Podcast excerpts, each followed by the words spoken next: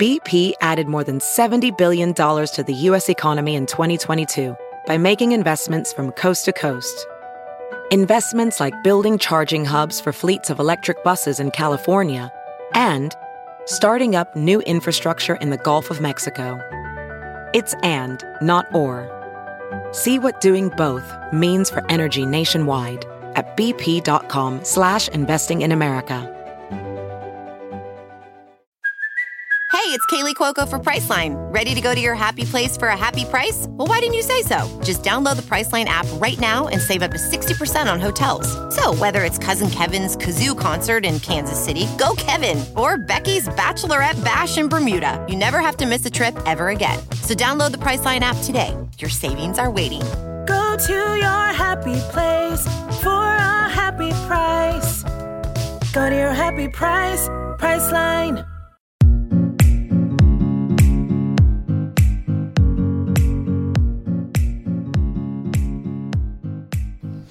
Hello, hello, and welcome to the Dream Bigger podcast.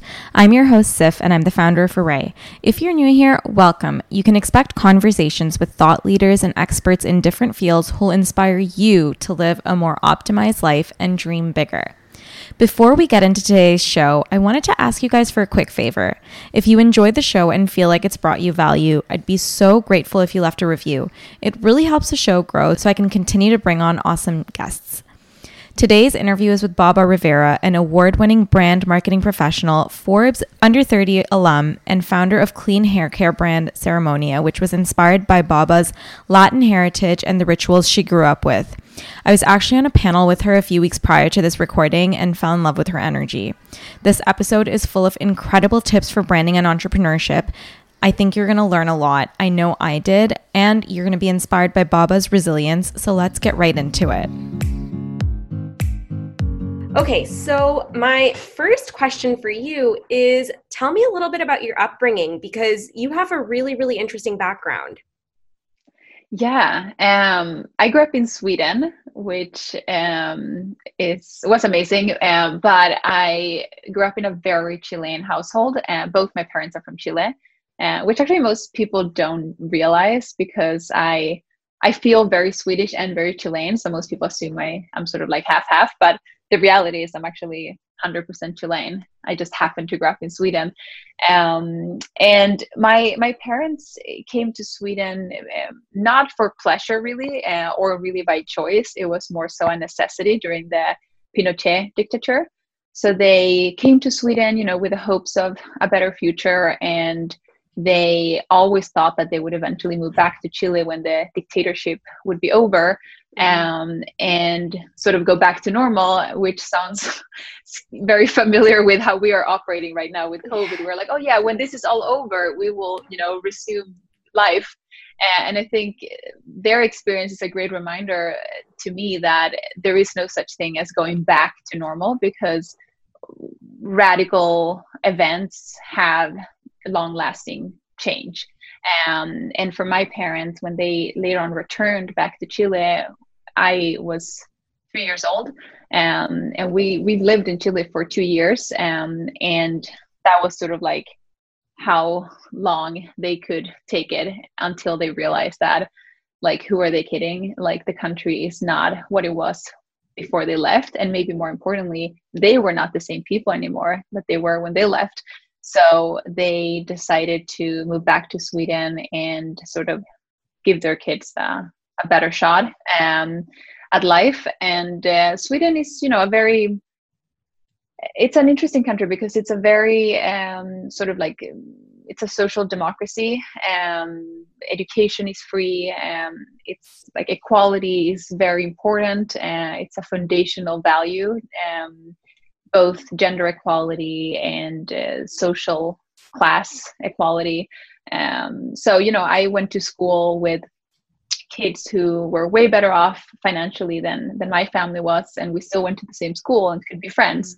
Um, and um, and I think that was very amazing. Um, but it was also challenging being the only brown kid in school. Like I, I actually ended up in a neighborhood that was super white. and it was an initiative that the country had at the time where I think it was, you know, an integration plan where they were testing to put immigrant families in these white neighborhoods and, and sort of see if that helped with integration and mm-hmm. um and and I, I don't know like what I think about it because on one hand I'm super grateful because it made me I think dream bigger. I would go to my friends' homes and be like, "Oh, I want to live like this one day. Like I don't want to live in a tiny apartment where we all share rooms like we do at my place. I want to have a house like that. I want to have a backyard. I want, you know, so it, like sometimes you have to see it to believe it. Um, and, but at the same time, when you're a child, you don't realize, you don't understand why some families get to live like that and why yeah. your family doesn't. So I think it was really hard for my parents having to have a mm-hmm. lot of hard conversations with me where I would be like, but mom, why don't we live in a house like that? I think that would be better. And she's like, yeah, yeah. I, I agree. um, so yeah, it was an interesting upbringing from that perspective. And then on a more sort of personal level, I became sort of like my family's gateway into Swedish society because mm. I went to school with all these, you know, uh, white kids and I learned the language perfectly. I learned the culture so i became the translator. I would you know go to the bank with my family and translate and help them set up bank accounts when i was eight years old which is wow. maybe not normal. Um, but what it did was that it really instilled an insane amount of confidence for me. And um, from an early age i just believed in myself. I, like that experience made me realize that it doesn't matter if i haven't done something before i can learn and having like knowing the language is you know the key to everything. So um yeah. I feel like everything you're telling me like tells me a story of like who you are today, which is like so independent, so entrepreneurial. And I feel like all of those experiences sort of like shaped you into becoming who you are because you're telling me right now that like even when you were little, you'd go to these people's houses and think like, oh yeah, I can totally live there, right? Like when I'm older, that's where I'll stay. And like, I feel like you almost had it in you from when you were younger and having that confidence when you were eight years old to be a translator and understand a society which maybe your parents didn't understand as much as you because you know you were you grew up there. It's really interesting. Yeah no it's fascinating. I mean as you grow older and now you know i just had my my first child you really start to like view your life from a different lens and you're like oh maybe that's why i am this way today. And you start to like unpack your your past. Um, and i think it's something that i think about a lot with you know being in a much more privileged position today than i was growing up mm-hmm. like how can i make sure that i'm giving my daughter an equal opportunity to you know grow and learn and build confidence and, and feel like she can do anything and and, and sort of be independent um yeah i think sometimes that can be hard when you want to give your child everything that you didn't have and then you might end up spoiling them. So there's that balance that i'm yeah, trying to like, you know figure out. I can imagine. So you have had a really really cool career trajectory. You were at uber for a really long time and you you helped launch uber in stockholm as well right? Tell me about yeah. your time at uber. I had the best time at uber. Uh, it's like one of those uh, career experiences that I just like wish everyone had the opportunity to experience because it was unlike anything else. It didn't follow any playbooks. It did not follow any, you know, traditional steps and and I think it's also worth pointing out that it's probably not for everyone. Like i it was an extremely stressful environment. I don't i don't think i was talking to my mom about it yesterday. I was like during my four years at uber i never celebrated christmas or new year's eve because i was always working. Wow. and it was it was 24 7 and those were our peak like the holiday season was a peak season for uber and i was doing mm-hmm. customer support i was doing twitter i was you know i was doing everything. And um you know i, I i'm just lucky that i had a at the time boyfriend now husband who was on for the ride and be like okay well you know rent a nice airbnb and sit and work during new year's eve uh, uh, so but long story short uber was extremely intense it was definitely life on the fast line um, but it was also so rewarding i learned so much. I felt appreciated. I felt seen. I felt like I was, as much as I was giving in, I was also getting back. And I was being invested in. And I think that is a big difference um, between working hard at a company where you feel like you're growing versus working hard at a company where you feel like you're being taken advantage of um, and, and that's a very fundamental like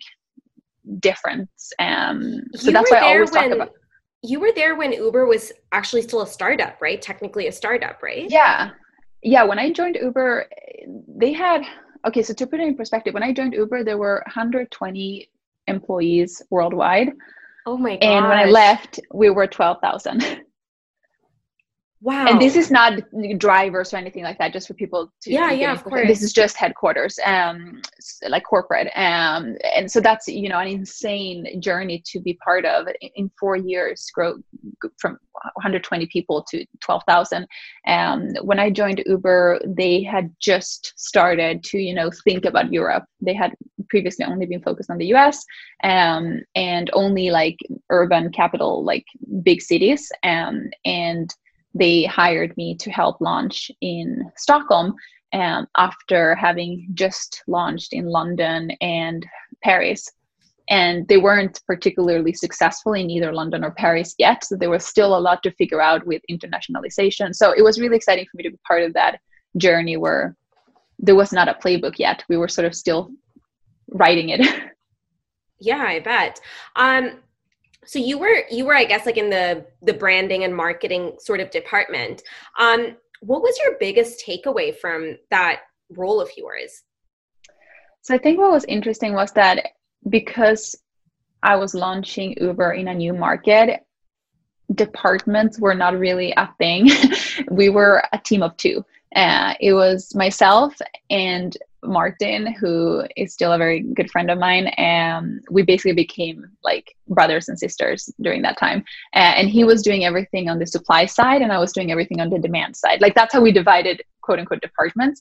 Um, and um, yeah, what that meant it was for me it meant everything from customer service to Twitter, social media, to partnerships, events, business development, branding, photo shoots, like you name it, uh, corporate deals everything that would drive demand um, and martin was doing everything that would make sure we had supply. So background checks of drivers like onboarding drivers quality control customer service for drivers and uh, so I, I had to learn. It was a very entrepreneurial experience because i couldn't be specialized in anything. I had to know a little bit about everything. Um, and those are really qualities that i have taken with me today in my entrepreneurial uh, journey um, to have that to be able to jump in everywhere but not get too bogged down with the details anywhere. Uh, and when any department is growing to a point where it needs more complexity you hire the right person for it. You don't get sort of stuck there yourself. Um, and, and that's an amazing school for entrepreneurship yeah, I bet. It actually does sound like a crash course in entrepreneurship. And like, it's really cool that you got to do it at a company like Uber before it sort of blew up into this huge thing. So that's super cool. Yeah, and that's eventually how I ended up in in the US because I so I joined Uber in Sweden uh, to launch the the service there, and then after uh, having a really successful uh, launch uh, there, we actually Sweden became ironically the fastest growing market for Uber at the time um, it was just doing really really well. And obviously part of that was my work but also part of it was just the market like really high iphone penetration people having really high speed internets on their phones and which was not the case everywhere in europe. Um, so that eventually led to a relocation to new york where um, i had sort of become a little bit of a little bit known inside the company despite being in this like satellite office in the weird country of sweden. Uh, so i think it, it was nice that it was such a data driven company where the numbers were speaking for themselves and that made it possible for these random swede to eventually relocate to new york.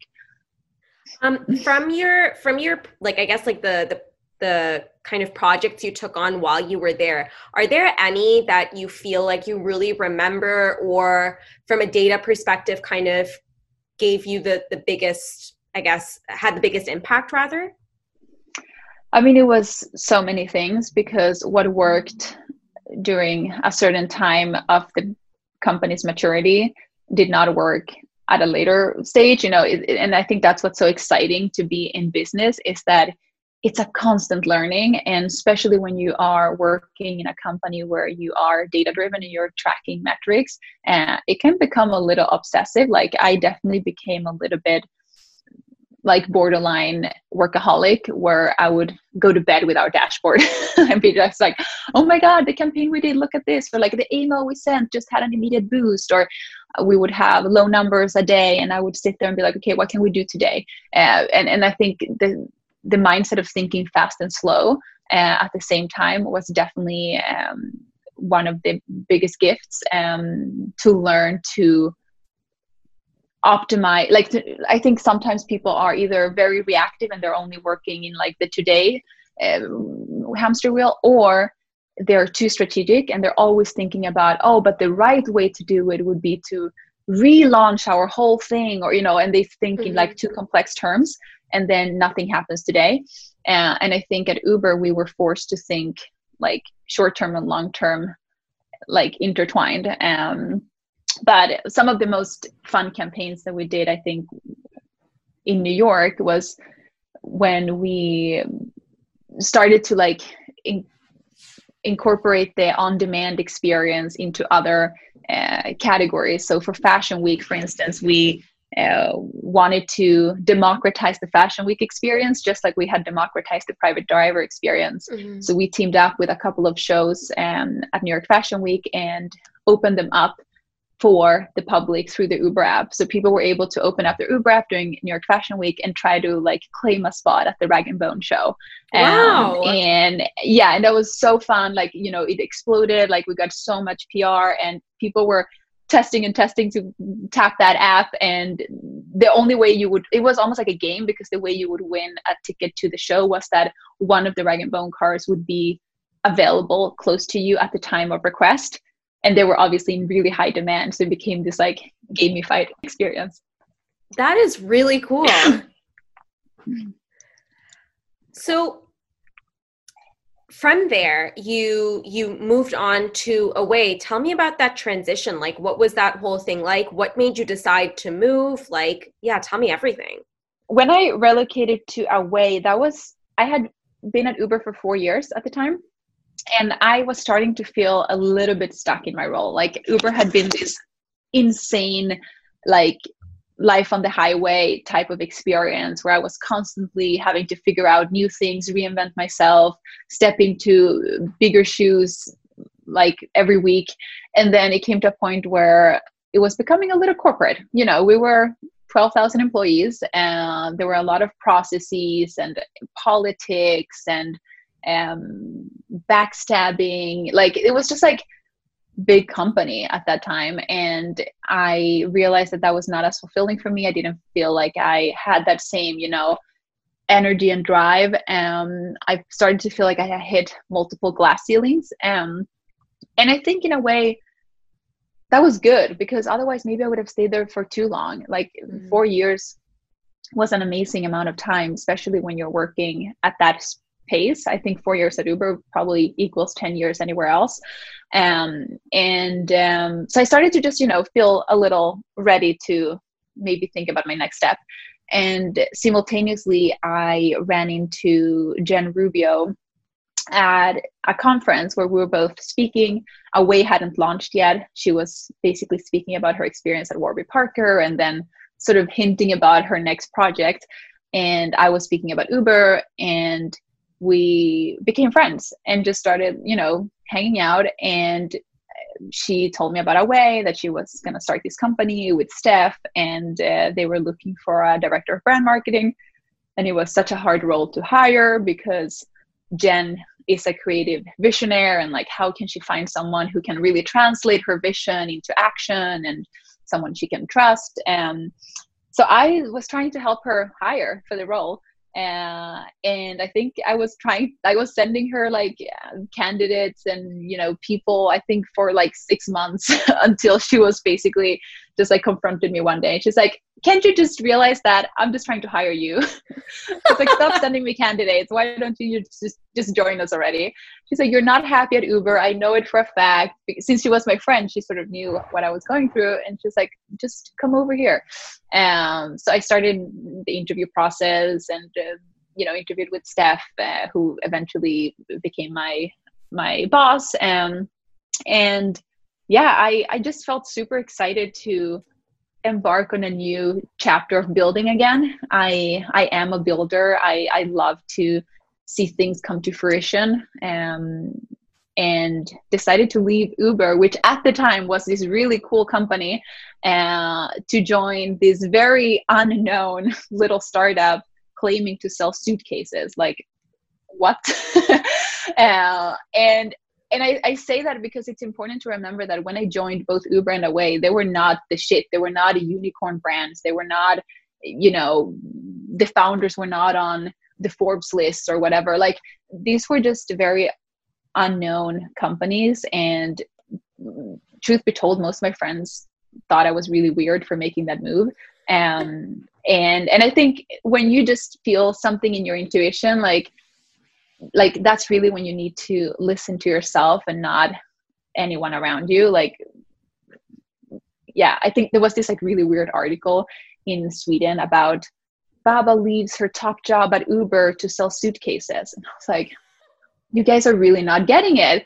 And and that's part of being on a building journey is that most people will not get it and and that's what's exciting because you get to prove them wrong. And i think that really sort of like fuels my fire. Uh, so it was very similar when i later on left away to start my own company. People were like why are you leaving this like unicorn brand? Like everyone wants to partner with away. It's like doing all these cool collabs and you're gonna go and start a little agency with your own name on it and be like a one woman show and i was like obviously i'm not planning to be a one woman show forever. Like mm-hmm. i have to start somewhere. And but eventually it turned into an agency with two offices and a team of 15 um, and then people thought i was crazy for folding the agency to start ceremonia like that's just how it goes. Um, I think it's really interesting. Like you, I feel like you have your finger on the pulse because you joined Uber when it was still a startup and it blew up into this huge company. And then you, the same thing happened with Away, and then you you left Away to start your own agency, which also did extremely well. So, I like, I think you have like a sixth sense. or I have a mom that constantly prays for me. oh, my mom is like we we joke about it internally at at the company today where whenever we need something we're like okay let's make sure Babba's mom is praying for us. She has like some sixth power like she superpowers. Yeah, she's definitely our our fairy godmother. That's so sweet. So, you know, you were at Away as a brand director and from a brand marketing standpoint, I think like from when you were at Away, like it was just this like, you know, startup and then it became this brand that everyone knows. Like you can't not know what a Away is. So do you have like I don't know, like I guess a couple of specific tips that you can give new startups who can maybe learn from a Away? Yeah, I mean, yes and no. There, there's so many factors, and I think um, one thing that I definitely realized is that to build an iconic brand like that and you really have to have smart people in every department like you can't just build a strong brand if you don't have a good supply chain or if you don't have a good product or if your customer service doesn't work. Like it really is like that's ultimately the challenge. And mm that as a founder you can't just figure out one thing. Like you can't just have a good product or have just have a good brand. Um you, you have to figure out the whole like formula and and that is a lifelong quest you know? Otherwise every company that ever launched would be super successful if that was easy.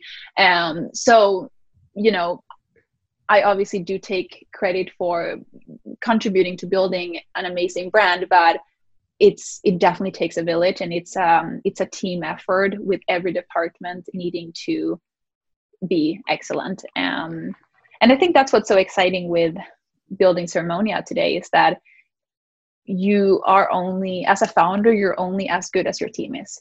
And i really think of my role as someone who has to provide that sort of like vision and confidence like and, and try to help my team see not where we are today but where we're heading.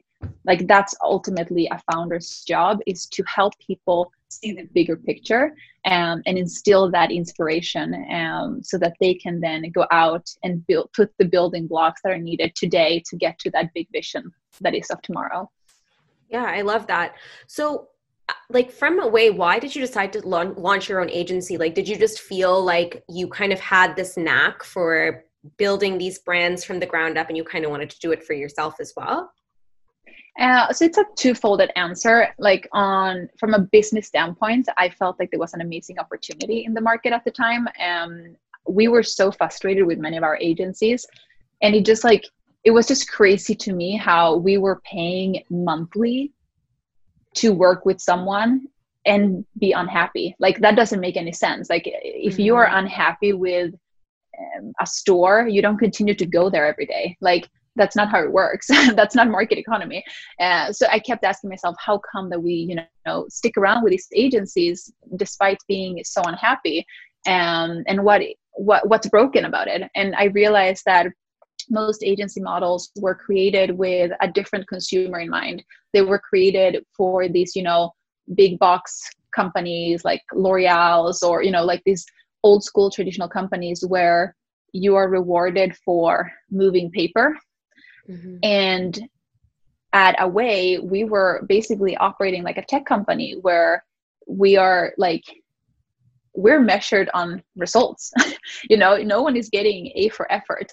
Uh, so i i figured that there was an opportunity for an agency model that was more startup oriented fast paced nimble had more of like a testing approach um, versus a copy paste offer that they would offer everyone. Um, and and on a personal level i i knew since i was like eight years old that i wanted to be my own boss. Like that's something that i knew from the get-go. I just got sidetracked basically because i just had so much fun at uber.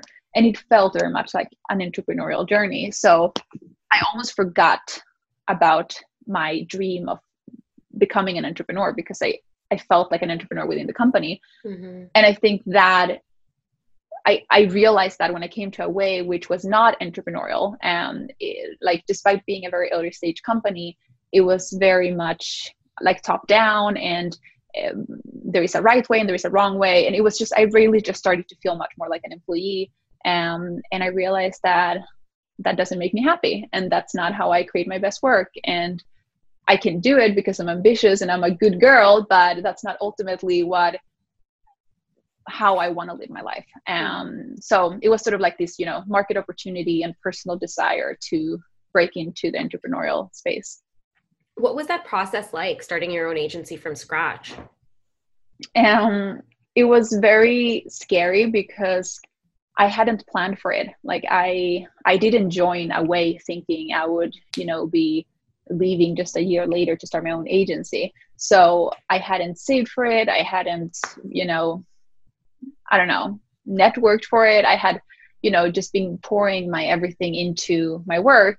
And I had spent all my savings in buying out my stock options from Uber when I left. So a bank account of zero and a work visa tied to my current employer made the oh jump God. very I know in retrospect, I'm like, how did I find the courage to do that? Because that that's not rational. Like, uh, it was extremely stressful, and I basically just put all my savings into sponsoring my own visa, and um, and then stole my husband's travel computer, uh, his laptop, and uh, and I literally had it for like I think I replaced it like six months ago. Like I, oh I had God. it throughout the entire. oh, that's so funny. You know, I, because I, honestly, just going to Apple and buy a laptop was out of question. Like that was just like not within my budget. And I basically had like runway or like run rate for like two months. Like I could see myself paying my bills for two months. Um, and by paying my bills i basically just mean like my own expenses because mm-hmm. i was basically like looking at my husband i was like okay so you pay rent for two months and i you know will contribute with food and whatever but i basically have two months to turn this around um and i think as scary as that sounds and when i put it into words like this i'm like what was i thinking? That's insane. Uh, but i think i was just so driven by this desire that my current situation is like is not the situation i want and the only way to change it is to take action. And like the easy way out is to just seek for another job that will serve everything for you. But because my desire wasn't changing jobs it was to build my own like design my own work um i i just had to follow that gut instinct and um the first steps that i took was to go into my immediate network and be pretty open about you know there's always this balance when you're consulting and i'm sure anyone listening to this who is a freelancer can can relate to it. You want to be vulnerable open about your situation so people can help you and know how to help you but you also don't want to sell yourself short or make it sound like no one wants your services because mm-hmm. the reality is people want what they can't get and you know so it's like this like balance that you have to strike. So I went into my closest network and told them I'm leaving Away to start my own brand marketing agency. Here are the things that I did at Away and this past year, and this is like what I'm how I'm translating that into my agency model.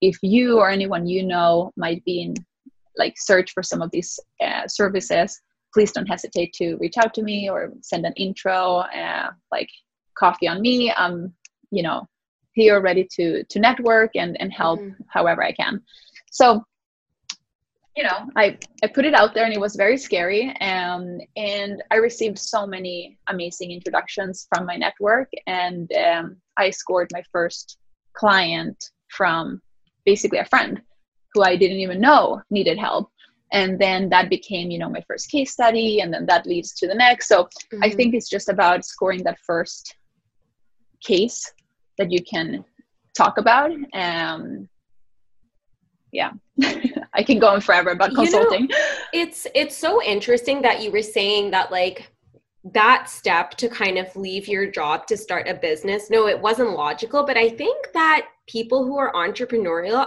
often aren't logical because they leave yeah. comfort to take that bet on themselves. And like, I know I've been there as well, where like, you know, I've left my job first to start my blog, and then I kind of like let my blog slide to put more effort into Arrae and like you know what i mean? So so you do these things. Like my husband just left his tech job to work on Arrae full time so i feel like that's sort of what entrepreneurs do. It's not logical from the outside but if you go back you'd probably do the same thing again.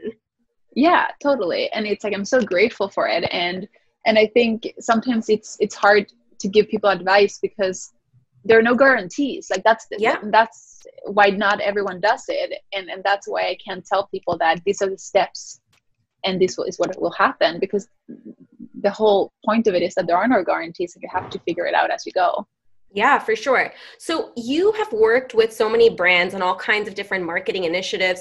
What like could you share maybe like 2 to 3 brand marketing tips for new businesses?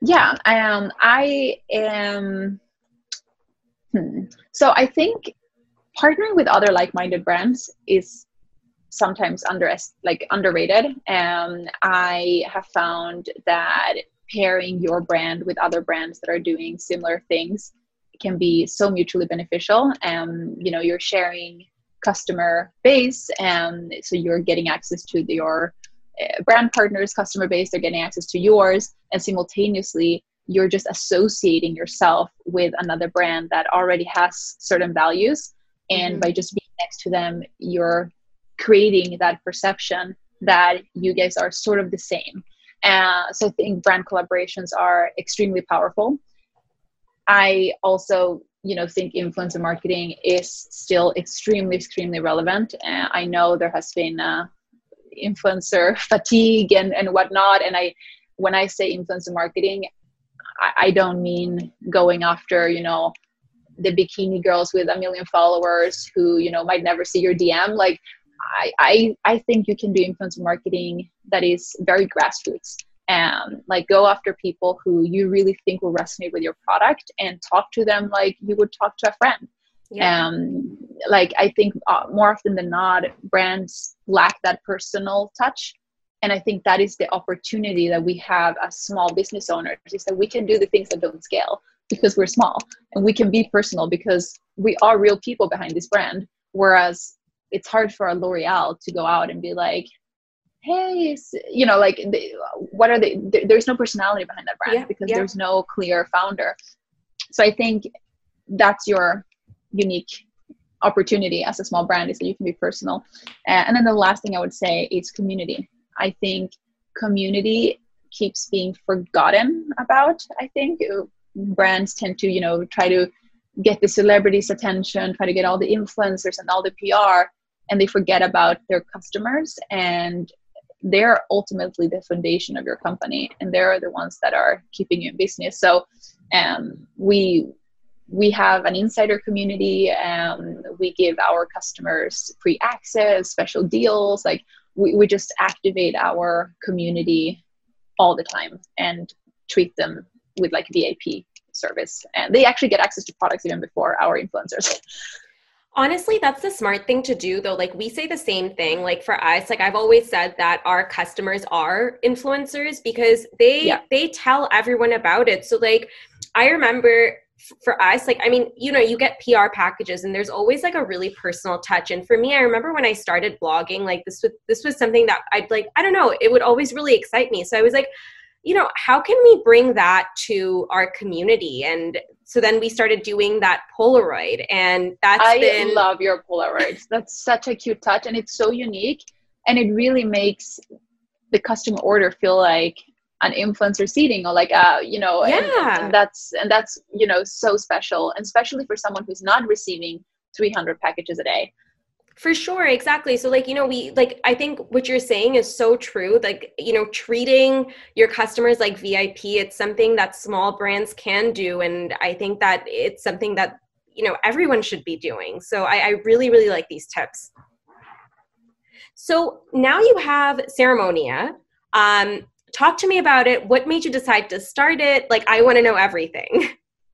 yeah uh, ceremonia is really my my life's work um i so i am a swedish latina like i said and i grew up in a very you know white society um so i just never saw myself represented and you know and, and i say that not just in terms of like media or i don't know billboards like i just didn't see myself even amongst my friends um and and especially in beauty. Like um, all the beauty products we would end up consuming were were not created with me in mind or were not celebrating my hair type or skin color um but i would i was still buying them because there was nothing else basically.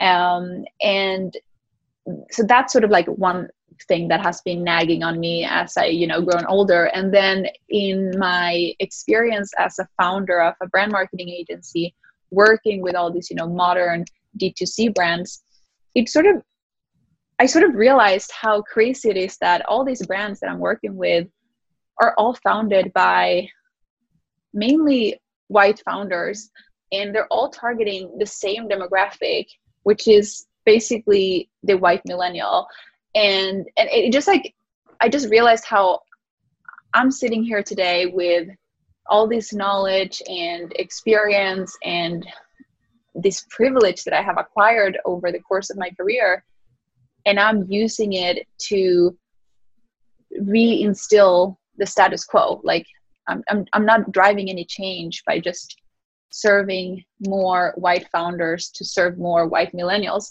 Um, and and I, I just started to wonder where are all the people like me? Like just out of curiosity like where are the founders that are brown and where are the customers? Um, so i started just researching a lot about the hispanic consumer in the us uh, and it was just so empowering to see the numbers. You know the hispanic community accounts for 20% of the us population that's one in five like that's yeah wow it's the biggest minority in the us and what's really exciting is that the Hispanic eh, demographic is also one of the youngest ones. And mm. so the median age amongst Hispanics is 27.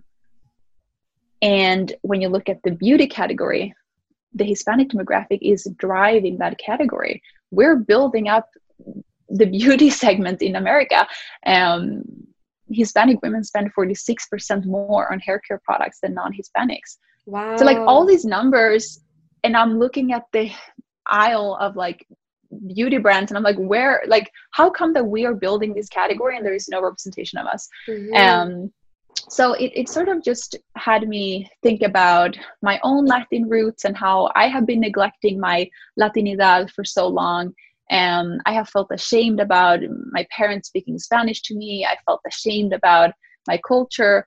And i realized that if i don't own my heritage then who is going to do that? And how am i expecting my daughter to be proud of her roots if her mother is not you know? Um, so it, I, i've been on this you know personal journey of re i don't know coming into my own self Mhm, um, mhm. unapologetically. And then from a business standpoint there is just a huge lack for clean hair care. I have been on a journey to switch out all of my you know beauty rituals uh, to to clean ones. And i have successfully done so in the wellness space in skincare. Even my detergent is clean Mhm. but my freaking hair care products were not uh, so i just felt like there's so much to do here and the hispanic or the latin culture has so many amazing rituals that i grew up with and amazing ingredients like my aunt would put avocado in her hair and you know Mhm. do all the aloe vera and do all these home remedies so that sort of sparked the desire to create something that i feel like my younger self would have been proud of and that i could have like that i wish was around when i was a kid and i could have looked up to.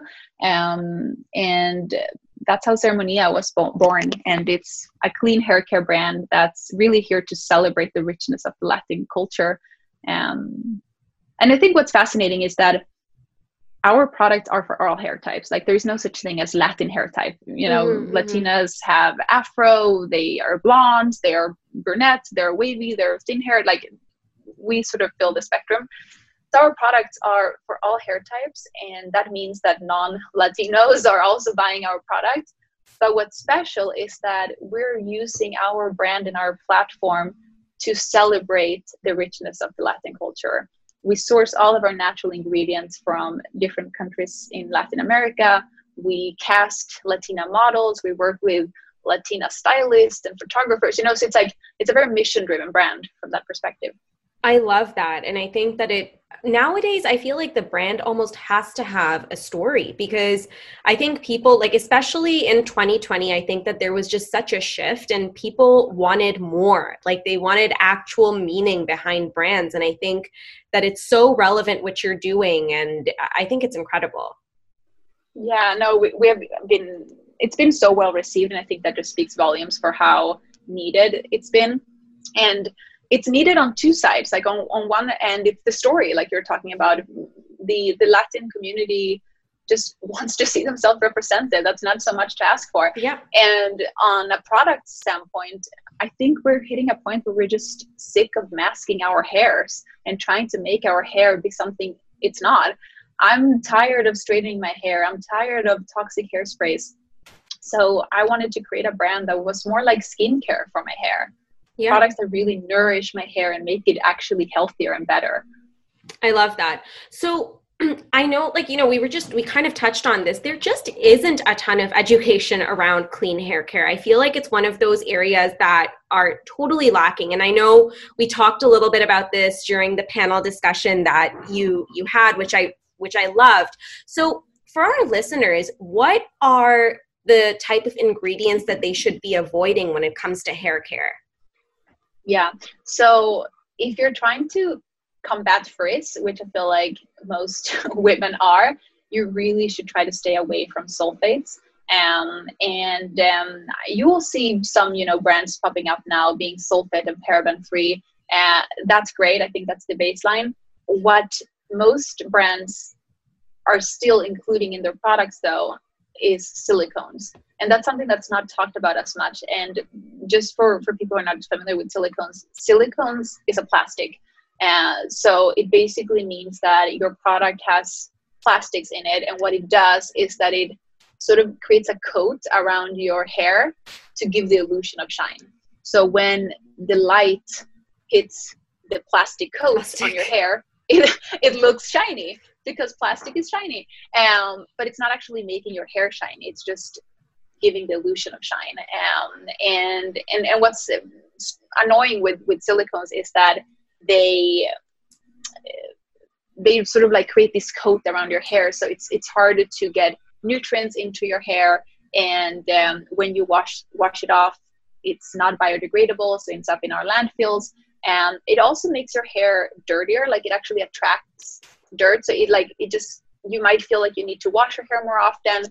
It, weighs it down, uh, and it, more importantly, it doesn't do anything for your hair besides masking mm-hmm. it. So I am a huge sort of advocate for silicone free, and I know it's hard because there just hasn't been a lot of brands focusing on that. Um, you can feel confident that anything we will ever launch will be silicone free um, and obviously sulfate and paraben free. Um, and I think if you stay away from from those um, ingredients, you will start to see how you're actually able to reboot your hair. I love start that. masking it. Yeah. So tell me about the hair oil that you guys have. Like, why is it so special? Because, and also on a side note, your hair is like incredible. Oh, thank you. Well, I don't feel like it's super incredible. I'm like in postpartum. Uh, you know, I, I had my baby three and a half months ago. This is like peak horrible uh, times, but I do feel like I've been combating it. Like it would be so dull if it wasn't for the aceite de moska that we launched.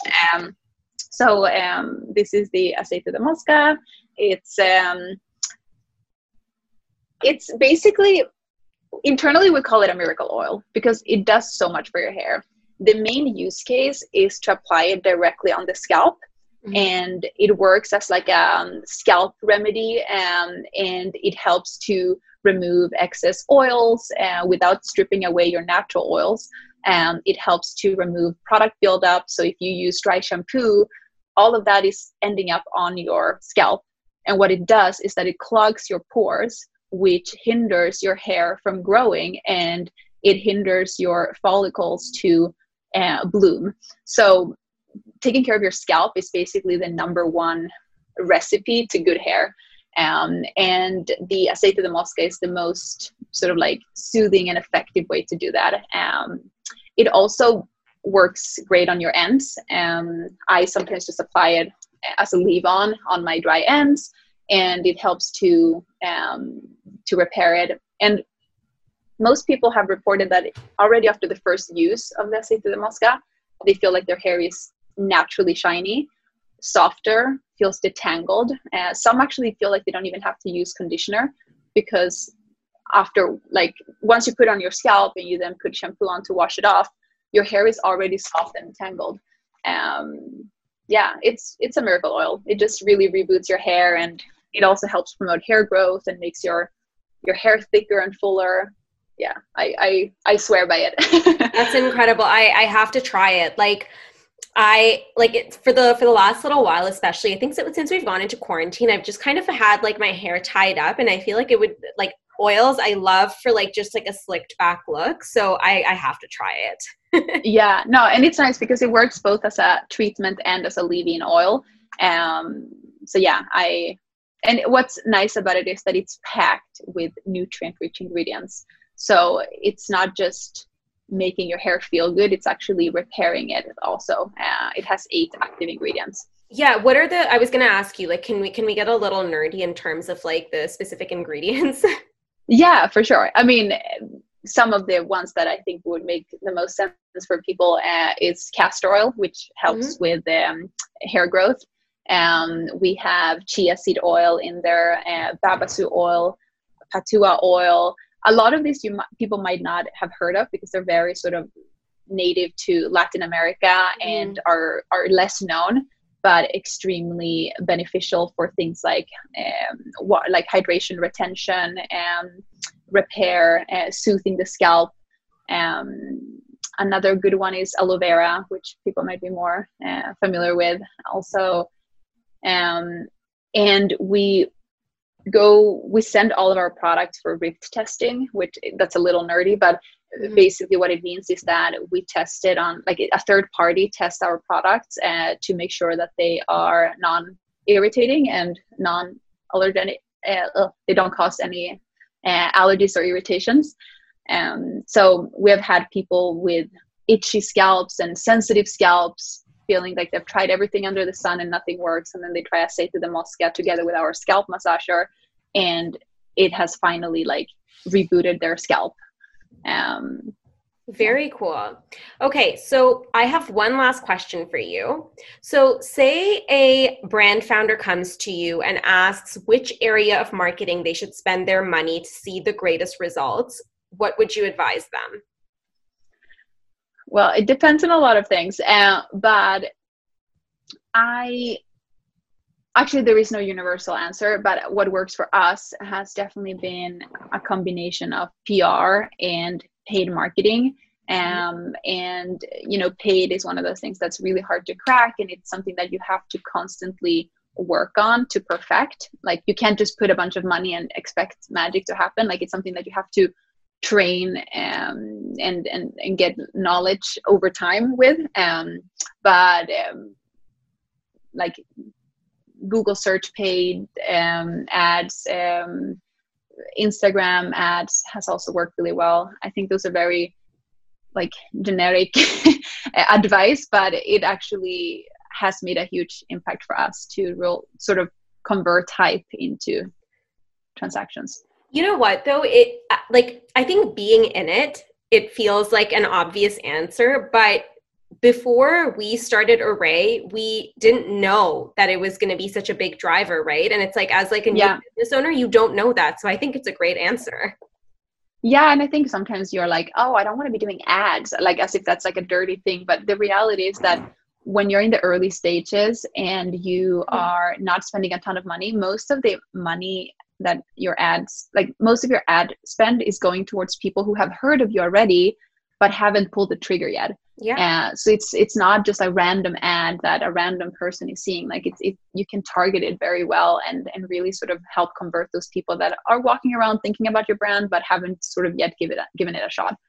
Yeah for sure. And like i mean they say that what you need a customer needs seven interactions with your brand to actually pull the triggers so this is one of them. Yep exactly Okay, that's where influencer marketing and community comes in too. Yeah, seriously. Two such important things, even for us. Like I always say, like those are, I mean, like for, for me, I do like that's my realm and niche is more on the paid ad side. And I always say, like, from what what I've seen, like community and um influencers are incredibly important.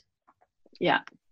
Okay, Babba, thank you for being here. Tell everyone where they can find you, Instagram, website, all of that. Yeah. So my Instagram is just at Babba, B A B B A. And uh, website is uh, ceremonia.com. Amazing. Thank you. Thank you.